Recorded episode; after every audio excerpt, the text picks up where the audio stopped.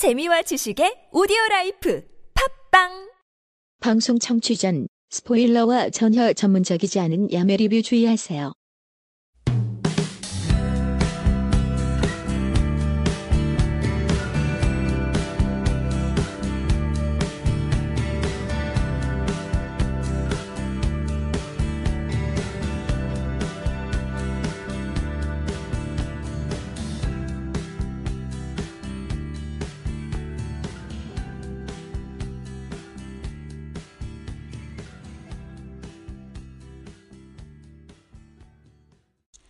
안녕하세요. 김시랍입니다.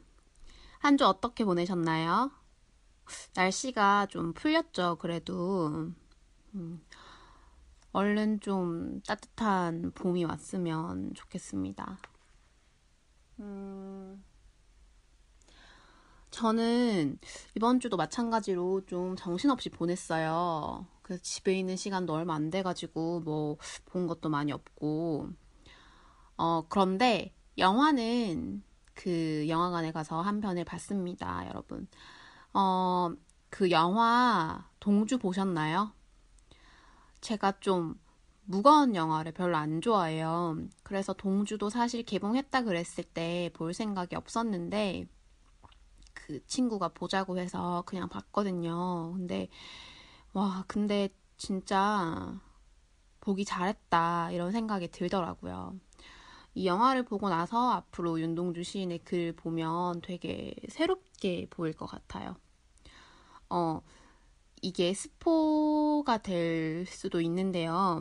그 스포를 원치 않으시는 분들은 약간 뒤로 넘어가 주시고, 어, 어, 이게 영화 마지막 장면이 윤동주 시인이 감옥에서 옥사를 하고 그 시신을 윤동주 시인의 아버지가 확인을 하고 오열하는 장면인데요.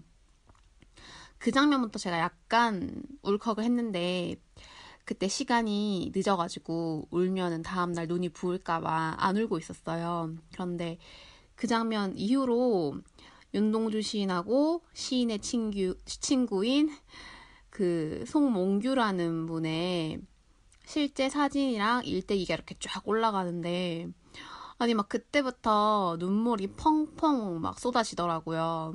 그래서 완전 마지막에 엔딩 크레딧 다 올라갈 때까지 막 눈물 콧물을 쏙 빼고 나왔습니다. 이게 개봉관이 얼마 없어가지고 찾아보기가 힘들다고 하는데 그래도 꼭 가셔서 보고 오셨으면 좋겠어요. 아 그리고 송몽규 역할로 나온 박정민 씨가 연기를 정말 잘하시더라고요. 예전부터 좀 잘한다고 말은 많이 들었는데 실제로 보는 건 처음이라 가지고 어 정말 그 연기가 되게 좋았습니다. 어, 이번 주에는 제가 어떤 거를 다룰까 하다가 제가 특별히 미드나 영드나 그런 건 보고 있는 게 없고 해서 이번 주는 웹툰 특집을 해보려고 해요. 웹툰은 굳이 시간을 내서 보지 않아도 뭐 출근길이나 퇴근길이나 그럴 때 볼 수 있는 거니까 틈틈이 제가 보고 있거든요. 제가 한 2년 전까지는 웹툰을 하나도 안 봤는데 그때 제가 만나던 친구가 웹툰이라는 세계를 알려줘서 지금까지 즐겨보고 있습니다. 예전에는 그 앱 중에서 포털에 있는 웹툰을 모아가지고 그냥 하나의 웹, 앱, 하나의 그냥 앱, 앱에서 볼 수 있는 그런 게 있었어요. 그 지금 이름이 생각이 잘 안 나는데 아무튼 그게 한 몇 개월 전에 서비스를 종료를 했어요. 그게 뭐 포털에서 이런 식으로 서비스하면 안 된다. 뭐 그래가지고 어, 서비스가 거의 강제죠. 강제로 서비스가 종료가 되고 그래서 이제는 다음에 들어가서 다음 웹툰을 보고 네이버에 들어가서 네이버 웹툰을 보고 그러는데요. 옛날에 그 앱이 있을 때는 뭐 되게 다양한 데서 웹툰을 막 보고 막 그랬었어요. 그냥 여러 군데 찾아갈 필요도 없이 하나 앱에서 다 보면 되니까. 근데 그 앱이 서비스가 종료된 이후에는 제가 이곳저곳 찾아가는 게 되게 귀찮아가지고 그냥 다음하고 네이버의 웹툰만 보고 있습니다. 그래서 이번 화에는 제가 보고 있는 양대 포털 사이트의 웹툰을 모아서 소개를 해보려고 합니다. 먼저 네이버 웹툰 소개를 해볼게요. 손의 흔적.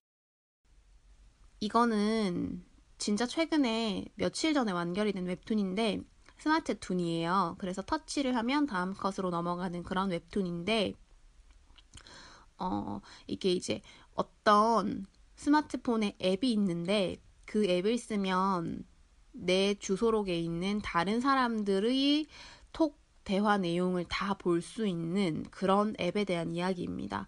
그래서 약간 그 남자 주인공이 되게 열등감도 있고 다른 사람 시선을 되게 많이 의식하는 그런 주인공인데요. 그 주인공이 우연히 이런 앱을 쓰게 된 이후로 어떻게 사람이 변화하는지를 보여주는 웹툰이에요.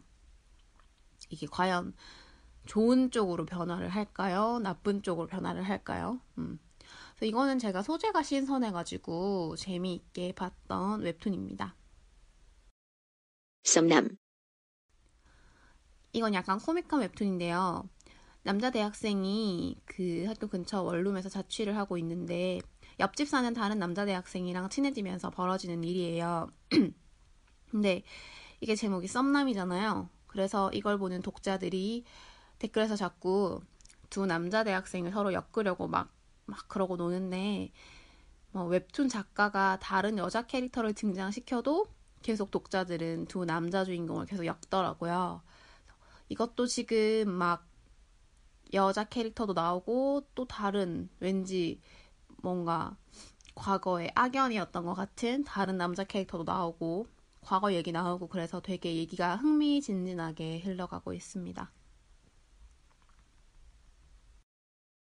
여중생 A. 이건 정말 제가 좋아하는 웹툰인데요. 장미래라는 중학생이 주인공인데 얘가 집에서는 가정폭력, 아빠한테 가정폭력에 시달리고 학교에서는 따돌림을 당하는 아이인데 이 아이가 중학교 생활을 하면서 겪는 이야기예요. 얘가 비록 학교에서는 친구들하고 잘 못 어울리고 집도 사실 편안한 안식처가 되지는 못하지만 게임에 들어가면 같이 길드하는 뭐 그런 사람들하고 어울리면서 그나마 즐거움을 찾는 그런 아이인데요. 그 여기서 보면 뭐 애들이 쓰는 컴퓨터라든가 핸드 핸드폰이 나왔었나? 아무튼 그런 걸 보니까 배경이 딱 제가 중학교 다니던 시절하고 비슷해 보이더라고요. 약간 2000년대 초반? 네. 어, 근데 중학생 시절에는 내가 뭐 아무리 친구들하고 잘 지낸다 하더라도 마음속으로는 항상 전전긍긍 하는 게 있잖아요.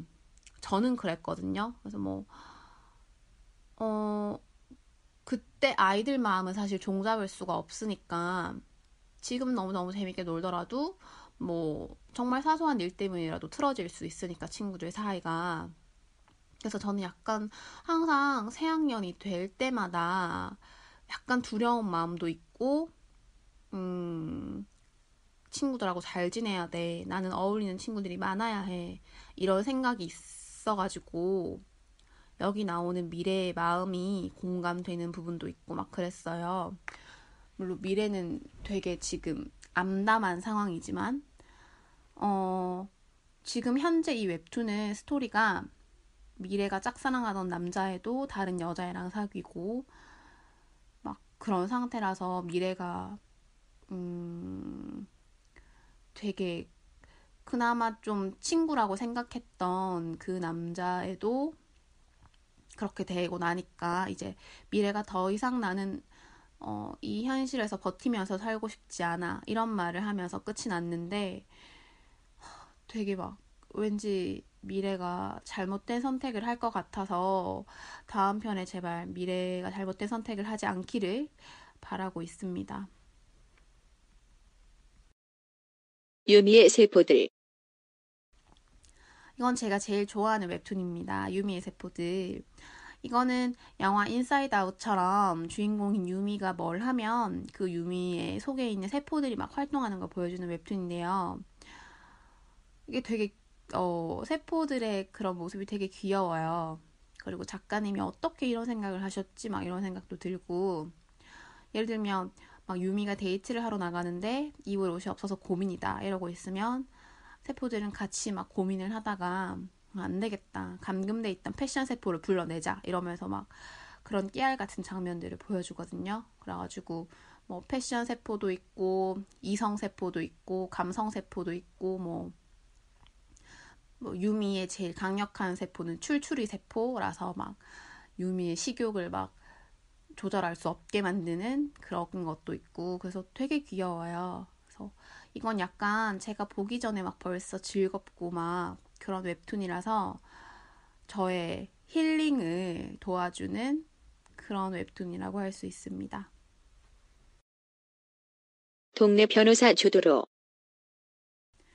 이거는 요즘 드라마화 한다고 하는 웹툰인데요. 이게 지금 박신양 씨가 조드로 역할을 한다고 들었는데 그 저도 자세히 잘 모르지만 막 뭐 표절 문제랑도 막 엮였다고 하더라고요. 이 웹툰이 표절이 됐다는 이 웹툰 작가가 웹툰을 그릴 때 표절을 했다는 말이 아니고 그 KBS 드라마가 좀 뭔가 되게 복잡하게 엮인 것 같은데 아무튼 이 웹툰 자체는 되게 좋아요. 조드로라는 변호사가 힘없는 약자들의 편에 서서 변호를 하는 내용을 보여줍니다. 근데 이게 보고 있으면 이게 바로 지금 우리나라에서 일어나고 있는 현실이기 때문에 참 답답한 때가 많아요. 예를 들면 뭐 부동산 임대차 문제라든지 뭐 또 뭐가 있을까요? 대학생들 등록금 문제라든지 뭐 그런 것들. 특히 요즘 제일 최근에 했었던 그 다뤘던 법이 그 왜 되게 뭐 잘 되는 가게가 있으면 그 가게가 되게 잘 될 때 건물 주인이 월세를 되게 올린다든가 아무튼 뭐 나가라고 일방적으로 통보를 한다든가 이렇게 해가지고 어, 되게 장사를 잘 하시던 분들이 곤란하게 되는 경우가 많은데 그거에 대한 내용이었거든요. 근데 이 네, 웹툰에서는 조드로가 되게 열심히 싸웠지만 결국엔 졌어요. 그냥 이게 이런 것들이 결국에는 참 음, 글쎄요, 법이 항상 정의로운 건 아니구나, 뭐 이런 생각을 하게 됐습니다. 음, 그래도 등장인물들이 웹툰에서는 조드로라는 변호사를 만나서 도움을 받고 뭐 이기게 되는 경우도 있지만 현실에선 과연 어떨까 이런 생각도 들고요. 어, 아무튼 그래도 조드로가 아무리 막강한 권력을 가진 사람을 만나도 절대 주눅들지 않고 당당하게 할 말을 다 하는 모습은 되게 보는 사람들에게 사이다 같은 그런 시원함을 안겨줍니다. 샌프란시스코 화랑관 이것도 제가 좋아하는 웹툰인데요.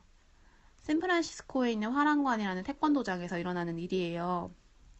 이게 주인공이 가야라는 한국인인데 대학을 미국으로 가가지고 취업도 미국에서 해서 약간 언어적인 문제도 있고 좀 소심하고 어 되게 뭐라 해야 되지? 약간 멘탈이 약한 그런 캐릭터였는데 태권도를 배우게 되면서 굉장히 외적으로 내적으로 단단해지는 그런 성장하는 내용입니다.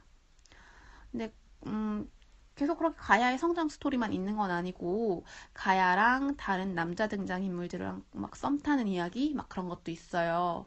뭐 그 태권도장에 지오라는 어, 태권도 사범이 있는데 뭐 그런 사람이 가야를 짝사랑을 뭐 하면서 보여주는 내용이라든지 근데 또 가야는 태권도 관장님을 좋아하거든요. 그래서 그 관장님이랑 뭐 일어나는 이야기라든지 뭐 그런 것도 있어서 되게 보면 흐뭇해지는 그런 웹툰입니다. 네, 이걸 보면서 저도 막, 아, 나도 태권도 배우고 싶다 이런 생각이 들더라고요.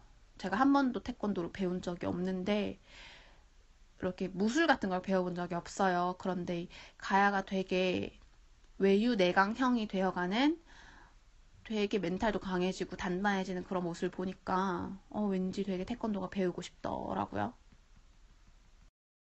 밥 먹고 갈래요?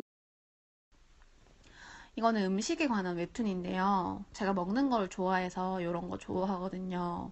막 음식 웹툰이나 뭐 음식 드라마 이런 걸 보는 거. 아무튼 요거는 이제 주인공인 미라는 아이가 그냥 혼자 뭐 만들어 먹거나 만들어서 남자친구나 동생이나 여튼 주변 사람들이랑 먹는 그런 음식에 대한 이야기예요. 이게 일단 자취하는 여자 그 주인공이 혼자 그냥 막 사부작 사부작 뭐 해먹는 내용이라서 되게 어, 저도 자취를 하는 입장이기 때문에 더 재미가 있었습니다. 근데 이게 제가 조금 이따 소개해드릴 오므라이스 잼잼처럼 좀 더 전문적인 음식 이야기는 아니고요. 그림체가 귀여워서 그냥 가볍게 볼 수 있는 건데요. 어, 여기서 이제 미희의 남자친구가 리테라는 앤데 그 리테 이놈시키가 여자친구가 해주는 음식을 먹기만 하고 되게 그냥 웹툰에서는 가만히 있는 걸로 나와가지고 욕을 좀 먹었어요. 그래서인지 작가님이 최근에는 그 리테는 늘 하던 것처럼 뒷정리랑 설거지 뭐 이런 걸 한다 이런 컷을 넣으셨더라고요. 음. 어, 음, 근데 여기 등장인물들 이름이 주인공 이름이 백미이이고 주인공 여동생이 백설기 그리고 주인공 남자친구가 서리태, 남자친구 남동생이 서목태인데요. 어, 물론 웹툰이라서 사람 이름은 마음대로 설정을 할 수 있지만, 저는 요 이름이 너무, 너무너무 자기적인 느낌이 들어가지고, 좀 뭐라 그래야 되지? 완전히 몰입해서 재밌게 볼 수는 없, 없다 그래야 되나? 아무튼 그런 느낌이 들더라고요. 근데 요 작가분이 그 웹툰 작가가 오묘라는 작가인데 이 작가는 전작을 봐도 되게 이름을 굉장히 특이하게 어, 짓는 걸 좋아하시는 것 같더라고요. 음. 그러면 이번에는 다음 웹툰을 한번 소개를 해볼게요. 딩스동스 요거는 결혼하면서 중국에서 살게 된 부부랑 그 딸이 겪는 이야기인데요. 이거는 생활툰이에요. 이게 며칠 전에 시즌 3가 끝났는데 그 전 시즌은 그 부부가 이 부부 이 남편이 하는 일이 박사 박사고 막 연구하는 일이라서 미국에서 이렇게 그때 연구원으로 지내면서 있었던 생활툰이고 지금은 주인공 부부가 중국 상해 근처의 금산이라는 약간 시골 동네에 살면서 겪는 이야기인데 되게 중국 하면은 엄청 더럽고 뭐 오염도 심하고 되게 살기 불편할 것 같다 이런 생각을 저는 막연하게 하고 있었는데 여기 나오는 중국 사람들은 시골이라서 그런지 모르겠지만 되게 많이 챙겨주고 막 친절하고 막 이런 훈훈한 이야기가 나와서 보기가 좋더라고요. 음. 그 미국에서 있었던 시즌이 끝나고 나서는 되게 오래 한 1년 반 동안 휴재를 하시고 돌아와서 지금 이제 중국 이야기 연재를 하시고 얼마 전에 시즌이 끝이 났는데요. 어, 너무 재밌고 그래가지고 이거는 빨리 휴재를 끝내시고 돌아오셨으면 좋겠어요.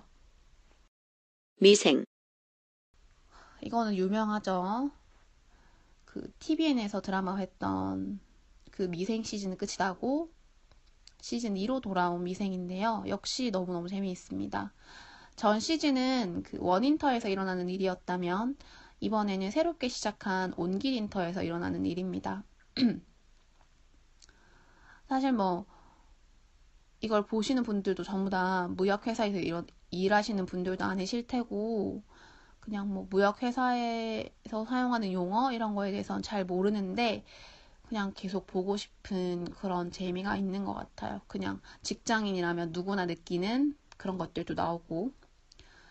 특히 미생은 웹툰에 달리는 댓글도 진짜 전문적이잖아요. 그 처음에 그 제목 옆에 바둑판 을 보고 앞으로 뭐 이렇게 되겠구나 사람들 심리가 이렇구나 형세를 예측하시는 뭐 그런 댓글들 그래서 아 이걸 읽는 독자들도 보통이 아니구나 이런 생각이 들었습니다. 부암동 복수자 소셜클럽 이건 누군가에게 복수를 해야 하는 여자 세 사람이 모여가지고 복수를 계획한다는 웹툰인데요. 사실 아직 제대로 복수를 한 건 없어요. 제가 이 대본을 쓰면서 생각을 해보니까 웹툰 시작한 지가 꽤 됐는데 아직까지 여기 모인 여자들이 모여서 뭐 제대로 한 건 아무것도 없더라고요. 그래서 아직 막 아이고 와 통쾌한 복수다 이런 건 없는데 앞으로 전개가 어떻게 될지 궁금해서 제가 계속 보고 있습니다. 죽어도 좋아. 이건 골드키위새라는 작가가 연재하는 건데요. 예전에 이분이 자기가 키우는 문조라는 새에 대한 내용으로 우리 집 새새끼라는 생활툰도 연재하셨는데 그것도 제가 정말 재밌게 봤거든요. 이번에 이 죽어도 좋아 이 작품은 생활툰은 아니고 여자 주인공이 다니는 회사에 진짜 재수없는 백과장이라는 사람이 있는데 여자 주인공이 그 속으로 막 백과장 죽어 죽어 막 내가 죽일 거다 막 이렇게 생각을 하다가 백과장이 진짜로 죽게 되고 이상하게 근데 다음날 다시 그게 타임리프가 돼가지고 백과장이 죽지 않고 어제가 그대로 반복이 되면서 생기는 일입니다. 그러니까 백과장이 죽지 않아야지 내일로 무사하게 넘어가는데 백과장이 죽게 되면 다음날로 넘어가는 게 아니라 다시 타임리프가 돼서 어제랑 같은 하루를 또 살아야 하는 거죠. 그래서 이제 주인공인 그 주인공 이름이 이루다인데 루다가 백과장이 제발 죽지 않게 해야 하는 그런 상황이 되는 겁니다. 그러면서 생기는 일을 되게 웃기게 그리는데요. 처음에는 막 속으로 막 백과장 죽어 막 죽어 이러면 백과장이 죽었는데 나중에는 뭐 노래 가사에 죽어 들어가는 노래만 들어도 백과장이 죽고 막 그래요. 그래서 이것도 되게 처음 보는 희한한 소재라서 요즘 재미있게 보고 있습니다. 오므라이스 잼잼. 이건 작가님이 음식을 정말 맛있게 그리는 걸로 유명하죠. 막 육개장 같은 음식도 그릇에 묻은 뭐 고추기름 이런 것도 되게 디테일하게 표현하셔가지고 어, 대단하다 하면서 보고 있습니다. 예를 들어 뭐 음, 뭐가 있지?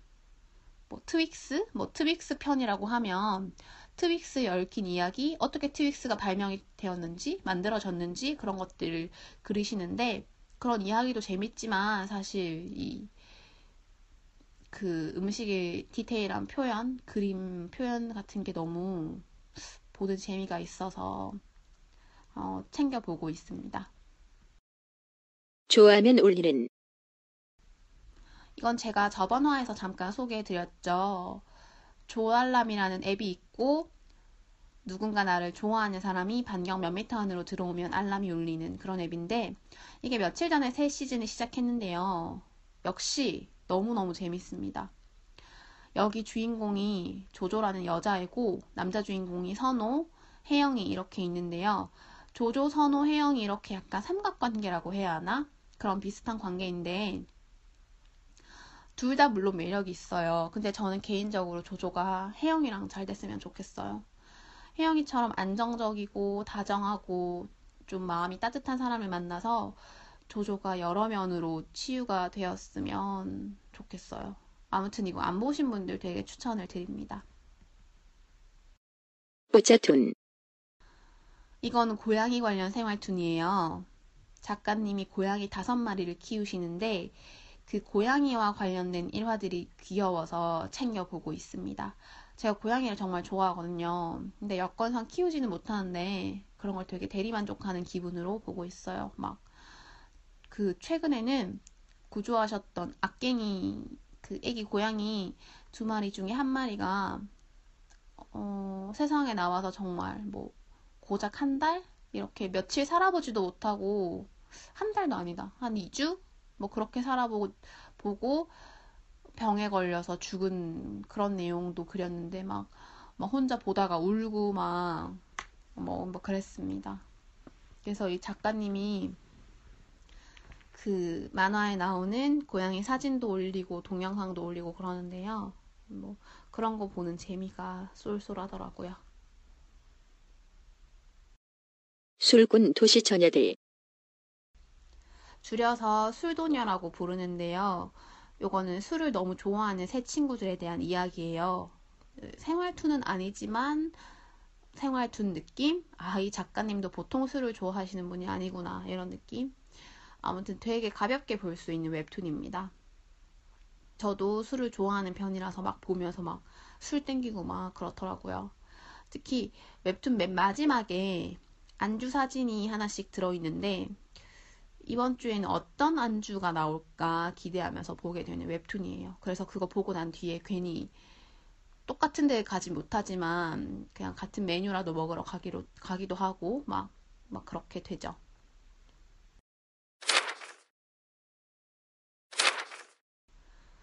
이렇게 제가 즐겨보는 웹툰 소개가 끝이 났습니다.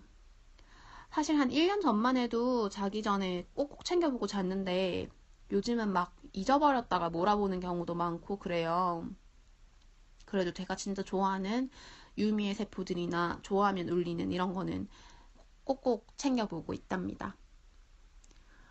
지금 제가 소개해드린 거는 연재 중이거나 정말 며칠 전에 완결이 났거나 그런 것들을 소개해드렸는데 어, 나온 지 몇 년 된 완결난 작품들 중에서도 재미있게 본 게 많은데 그거는 제가 다음에 한번 소개를 해드리겠습니다. 그럼 지금까지 방송 들어주셔서 정말 감사드리고요. 재밌게 들으셨으면 댓글도 남겨주시면 더욱 감사드리겠습니다. 한 주 평안하게 보내시고 다음 화에서 뵐게요. 안녕!